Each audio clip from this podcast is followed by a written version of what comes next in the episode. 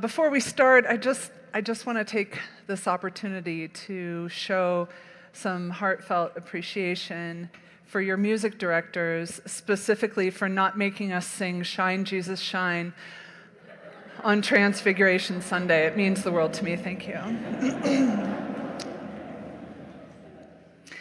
I know it's not the best form to say not nice things about Bible texts, but if you made me choose one story from the Gospels that I find the least useful, it would probably be this one, especially this Sunday.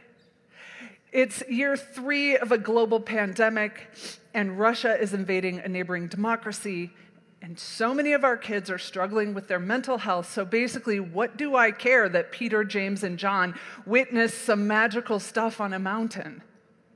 Like, I have no idea what the real-life application to that is. Not to mention, when Peter says, "It's good for us to be here," it just feels like the spiritual version of putting your Paris vacation up on Instagram. Like, I imagine Peter with the selfie stick being like, "Hey, Moses, just move a little closer to Elijah." And then posting it on social media with a caption that says, "OMG, so fangirling on this mountain right now. Hashtag blessed. Hashtag it's good for us to be here." So yeah, good for you, Peter. You got to see the most awe-inspiring thing ever. Jesus transfigured on a mountain, having a little chat with the biggest spiritual rock stars of all time before God literally spoke out of a cloud. A few guys witnessed the cloud of unknowing, the ineffable transcendence of God. They saw a moment of holiness no one else has. But what about the rest of us? How do we even start to reach for those kinds of heights? Because we are here in the valley of the shadow of real life. The closest I got to experiencing awe and wonder this week was 30 minutes of yoga and buying new snacks at Trader Joe's. So yeah, having spent half the week kind of annoyed that I had to preach on the Transfiguration again, I'm just being honest, I kept taking breaks to read a book that just came out this week by author Cole Arthur Riley, who's the creator of Black Liturgies. It's called This Here Flesh. And this quote felt exactly right for this moment.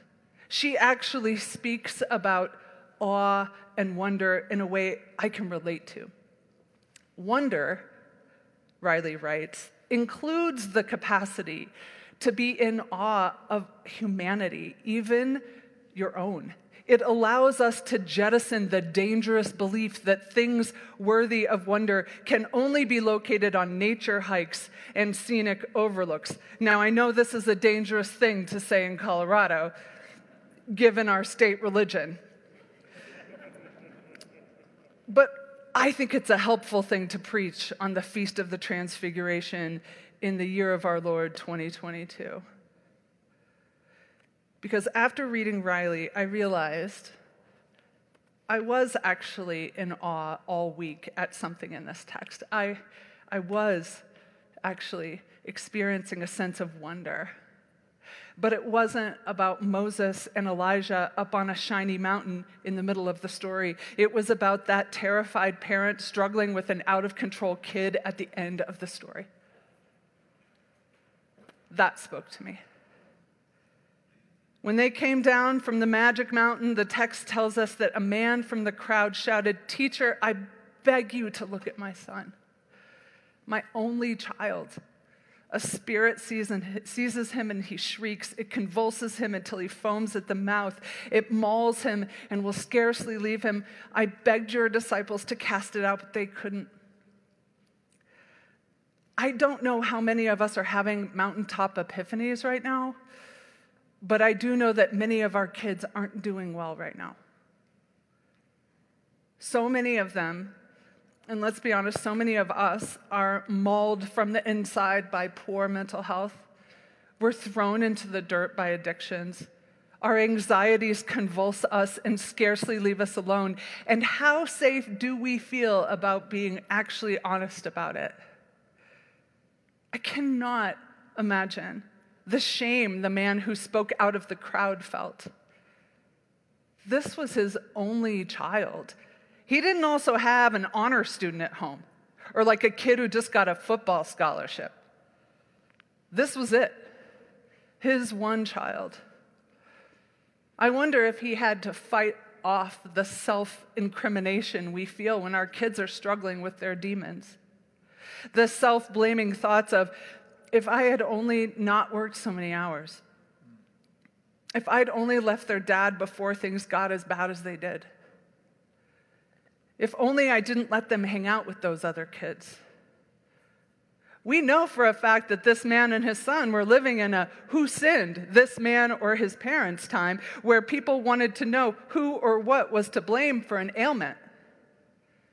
And yet this exhausted dad spoke up in the middle of a crowd and said, "Please see my son." So yeah, I'm in awe of the humanity it took for him to do that. Because so many of us would rather die than admit in the middle of a crowd of people that those in our care aren't doing well. But then Jesus responds, "You faithless and perverse generation." And these are such harsh words in the mouth of our Savior. But he gave his disciples the power to heal this disturbed boy, and they failed. And I've always wondered if it was because some kinds of people struggling with some kinds of things are just too uncomfortable to look at. I mean, there's a reason we recoil from the suffering of others and search for reasons why somebody was, like, diagnosed with cancer. Who sinned, this man or his parents? Was it their diet? Oh, I don't eat red meat, so I should be fine. Were they a smoker? Oh, I never smoked, so I'm not in danger. Did their mom have a career? Oh, I stayed at home with my kids, so we should be safe. We scan the lives of those who suffer for who and what is to blame. Maybe that is what is faithless and perverse. But we do it so that we do not have to look life in the eye and see that there is no satisfying answer to why them and not us, or why us and not them? So if you guys seeing some really spiritual fireworks on a mountain just didn't feel like it had a lot to offer right now. But this week, the faith of that frightened dad with an out-of-control son who braved the judgment and shame of others and said, "Look at my son," that did inspire me.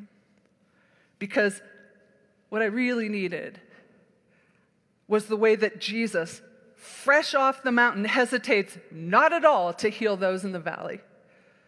Jesus said, "Bring him here." And as the dad and his kids were approaching Jesus, the demon dashed him to the ground in convulsions, so much he was foaming at the mouth, and Jesus didn't look away. It did not make him uncomfortable. He did not look for who or what was to blame, maybe because Jesus was just about to set his own face to Jerusalem, where he was next to suffer and due to no fault of his own.